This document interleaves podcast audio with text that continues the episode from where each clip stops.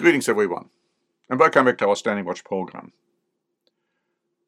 Is the destruction of Israel imminent? Why would I even ask that question? Is it even possible that the state of Israel could be destroyed? Let me start by saying that the world is ganging up on Israel right now. And pretty soon Israel will be left alone with no true friends. Even today, the friends, in quotation marks, aren't really friends at all, as I will show you. Let me begin with an article by Palestine Chronicle, dated February 2. Ireland is in talks with other EU members who are either critical of Israel or are calling for a Palestinian state. Ireland, Belgium, Spain, and a few other EU countries were some of the early voices to join international criticism of the Israeli war in Gaza starting on October 7. The negative and the hostile attitude of Europeans in particular towards Israel is quite telling, and so is the attitude of the Biden administration towards Israel. Israel 365 News wrote on February 1 The Biden administration is considering a plan to unilaterally recognize a Palestinian state. Unilaterally.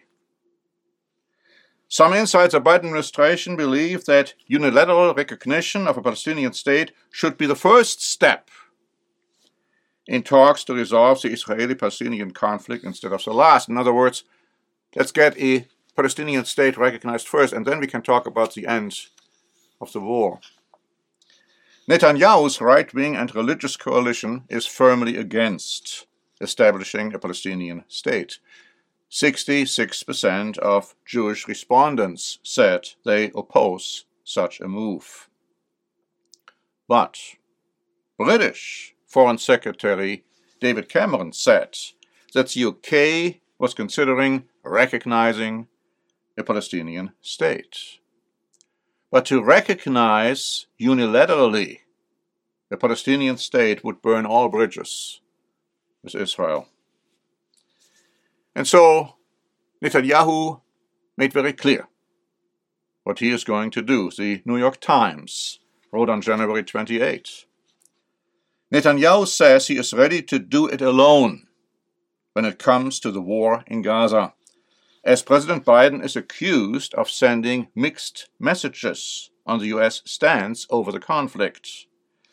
Biden officials have reportedly considered slowing down or halting weapon deliveries to Israel to try to pressure the nation into scaling back its offensive in Gaza. And so Netanyahu spelled out the conditions for the end of the war.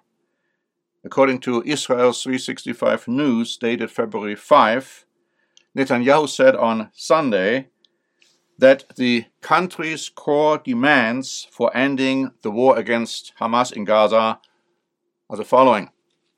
The essential goal is, first of all, the elimination of Hamas. To achieve this goal, three things are needed, he said. The first requirement is the collapse of Hamas battalions. And after the battalions are destroyed, the Israeli military will have to carry out clearance oper- operations to prevent Hamas from rebuilding its terrorist army. Finally, Netanyahu said Israel will need to complete the neutralization of the underground tunnels. The Israeli Defense Forces will not withdraw from Gaza before it achieves the goals of eliminating Hamas, returning all 136 hostages, and ensuring that Hamas never again constitutes a threat to the Jewish state. Netanyahu said. Israeli National Security Minister Itamar Ben Gvir leveled criticism at US President Joe Biden, saying Donald Trump would have been better for Israel during the current war. Instead of giving us his full backing, Biden is busy with giving humanitarian aid and fuel to Gaza, which goes to Hamas, he charged. And so Netanyahu said that a recent proposal by Hamas for ending the war was illusional. Blinken, however, said there is room for negotiation, but the parties are so far apart. Where is that room for negotiation? But Israel's concern regarding the Biden administration is well founded. Listen to this article by Israel Today, dated February 5. The administration of US President Joe Biden has taken Israeli law into its own hands by using an executive order that compelled Israeli banks to freeze the assets of at least four Jewish residents of Judea and Samaria, so called the West Bank. In the executive order issued last Thursday, the White House said it was imposing sanctions against persons undermining peace, security, and stability in the West Bank. Notably, the order only targets Jews. The assets of senior Palestinian Authority leaders are left untouched.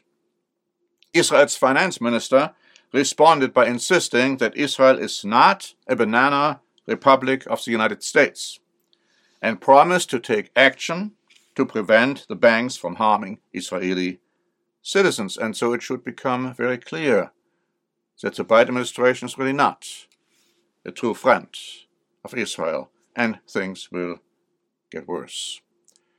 And so I'm coming now to the question I asked at the beginning of this program is the destruction of Israel coming? LifeSite News wrote on February 2. Colonel Douglas Macgregor has warned that Israel's current operation of expelling or killing the population in Gaza is enraging the Arab nations in the region. Macgregor believes this will culminate in the destruction of Israel, with war easily expanding globally even onto American soil, and the real possibility of nuclear exchanges. Though the leaders of Middle East Arab nations such as Egypt, Jordan, Syria, Saudi Arabia, Lebanon, and Turkey want to avoid a regional war due to what the consequences would be for their nation's infrastructure and population, their own positions are in danger due to the possibility of popular uprisings among their citizens, the colonel explained. The populations in these regions, particularly the Muslim Arabs and the Turks, are so angry and so enraged they are ready to fight, regardless of what the costs are, to destroy Israel. As a result, increasingly across the Middle East, Everyone who is in power and authority is privately saying, we will no longer tolerate this Israeli state, and they are moving towards a state of war across the region, which will culminate, I think, the colonel said, in the destruction of Israel, and I do not think we can stop it. Iran has an enormous arsenal of missiles, he said. These missiles can attack with great precision. These include hypersonic missiles, which can hit targets at sea, and there remains no way to shoot them down or defend against them. Hezbollah has substantial facilities and concentrations of people in Mexico. So do Islamists who are Sunni Muslims, he recalled. With all the recent waves of illegal immigrants, pouring across the Mexican border in recent years. We don't even know who has actually entered the United States.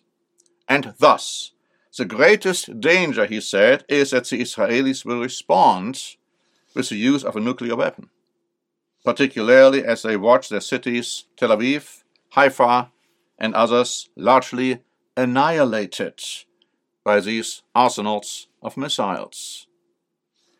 And if that were to happen, I think that would have catastrophic consequences for Israel and the world, far worse than anything we have seen thus far. Now, Macgregor has been a controversial figure with very extreme positions. But he has also been right, and is right on other issues. For instance, he has correctly stated that Ukraine will lose its war with Russia. And we read that prior to the downfall of the state of Israel during the Great Tribulation, Israel will receive a wound, assumingly a military defeat. And they will actually go to Germany for, for help, asking for help, but they won't get that help.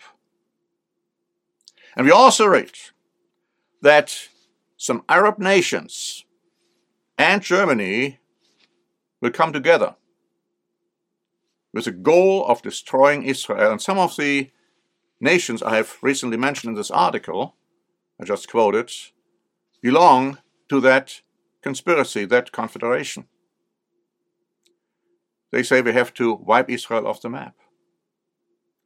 And so, what we are seeing right now are definitely developments towards these biblically prophesied events.